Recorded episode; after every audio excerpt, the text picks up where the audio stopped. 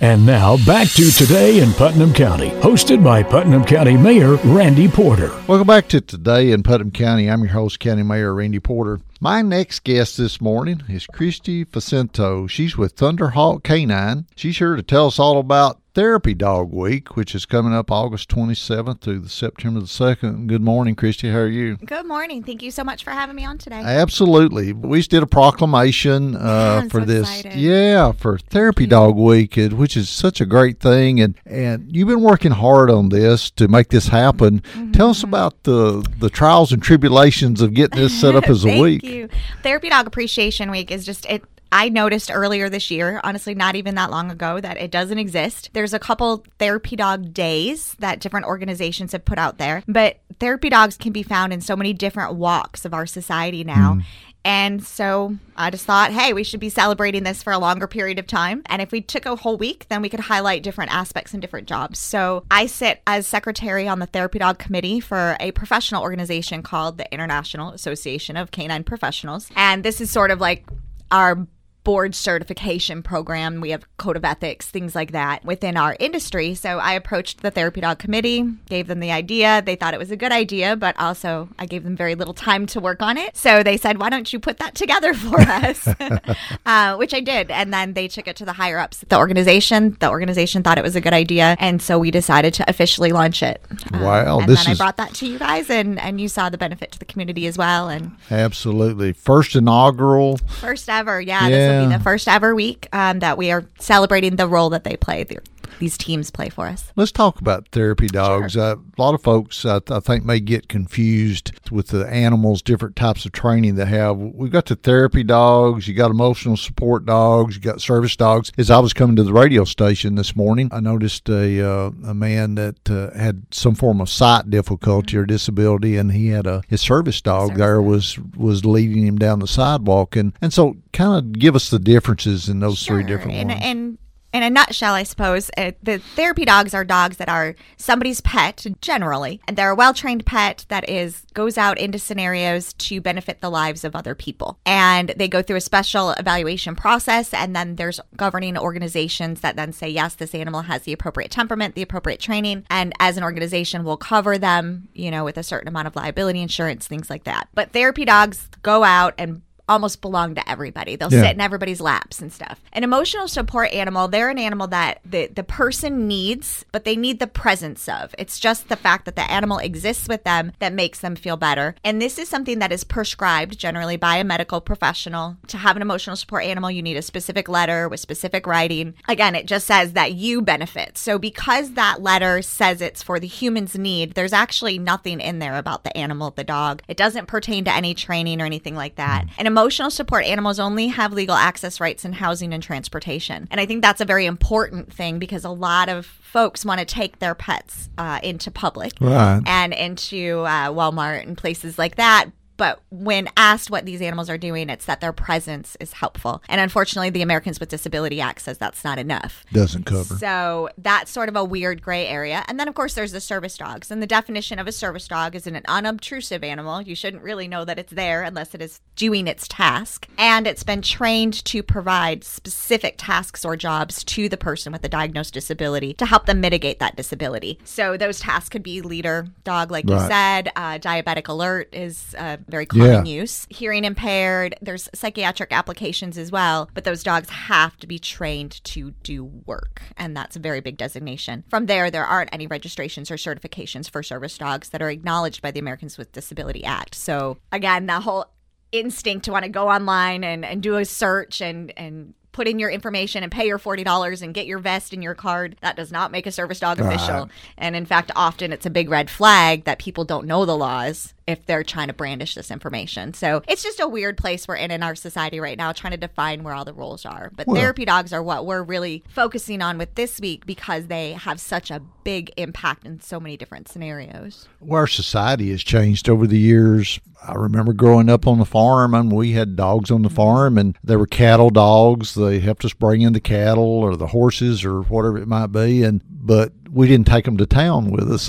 I mean, you did. They stayed in the back. Of they the stayed in the back right? of the yeah. truck. You know, they rode in the truck. But uh, society has changed, and and all the time you see uh, people with their pets in their vehicles, and they're taking them into the stores and everything. And and it's but they they need to be trained to, to be able to do that. I mean, I'm sure you saw instances, and I have too, where it was not a good idea for the animal to be where they where they were. They uh, need to be trained, and also I think that people need to be very knowledgeable about the law and very respectful of the Yeah. law. When we take an untrained dog into a situation and, and put them out there as a service dog, they are putting everybody else with a legitimate service dog at risk. At risk, They're, yeah. they're changing the perception. A one dog doing the wrong thing to a legitimate service dog can ruin that entire dog's career. And sometimes these service dogs go for twenty five, thirty thousand dollars. Oh wow, It's incredible, but because they are so life fulfilling. they are. Um, but then, you know, if somebody's little pet goes running up, grabs onto their face, and puts them into avoidance, that's a whole lot of money washed down the drain. It is. So it's unfortunate. It is. But well, therapy dogs are what we're concentrating on anyway right now. Well, it is, and and they're, they're great. And and you and I were talking uh, before the show. I think Cookeville Regional Medical Center was one of the first around here to really kind of grasp on to the therapy dogs. To my knowledge, I moved here in 2008, and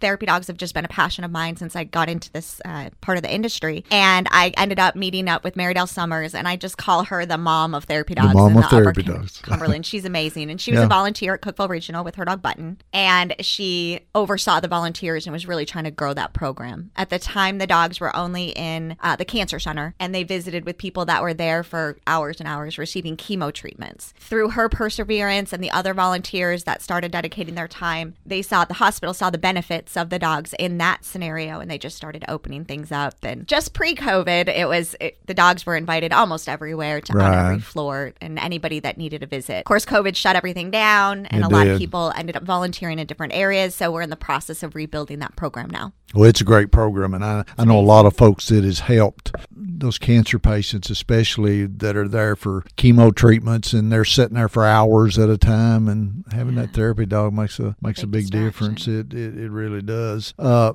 and even with us in, in county government, uh, we found out years ago that uh, with children that were going to have to testify in court cases, and those special advocates we found work well with having that dog present with them. They feel safe. Uh, and you, you start putting a child on the witness stand to testify what someone has done bad to them. Having that dog made a world of difference. And uh, we, That was one of my big uh, things that really drew me into that side of it. Um, our therapy dog evaluator we used to bring in from Knoxville, her name was Benita Rogers, and she had a Doberman that she had trained, and she is also a she's not a defense attorney, but she works a lot with child crimes. yeah. And so she would take this Doberman in when she was interviewing her clients and things like that, and the children would be drawn to it. The dog had such a perfect personality. And then when she went into court, the kids would walk in, you know, holding the leash of this Yeah. Doberman, and Yeah. and so they felt like they were going in to see their abuser, but they were prepared. They had Yes. this this bodyguard, and it just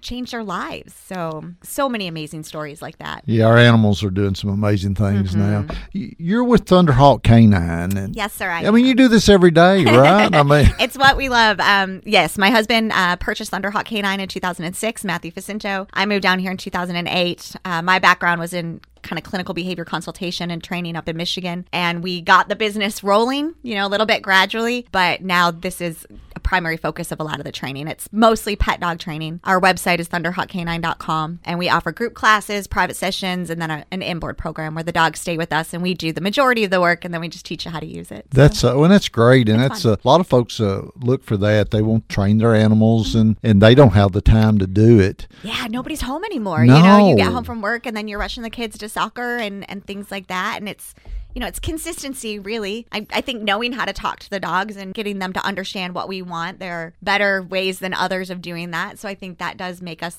perhaps different or valuable as trainers. But it's also just that ability to provide a consistent environment. It's Yeah. not always easy in life. It's not, and and with the fast paced lifestyles that we live in anymore, folks have their animals, but they don't have time to train them, and you offer that service to, to do that. We had a black lab, Hershey, loved him to death. Uh, we were fortunate to have him for about sixteen or seventeen Oh, wow. years, but he.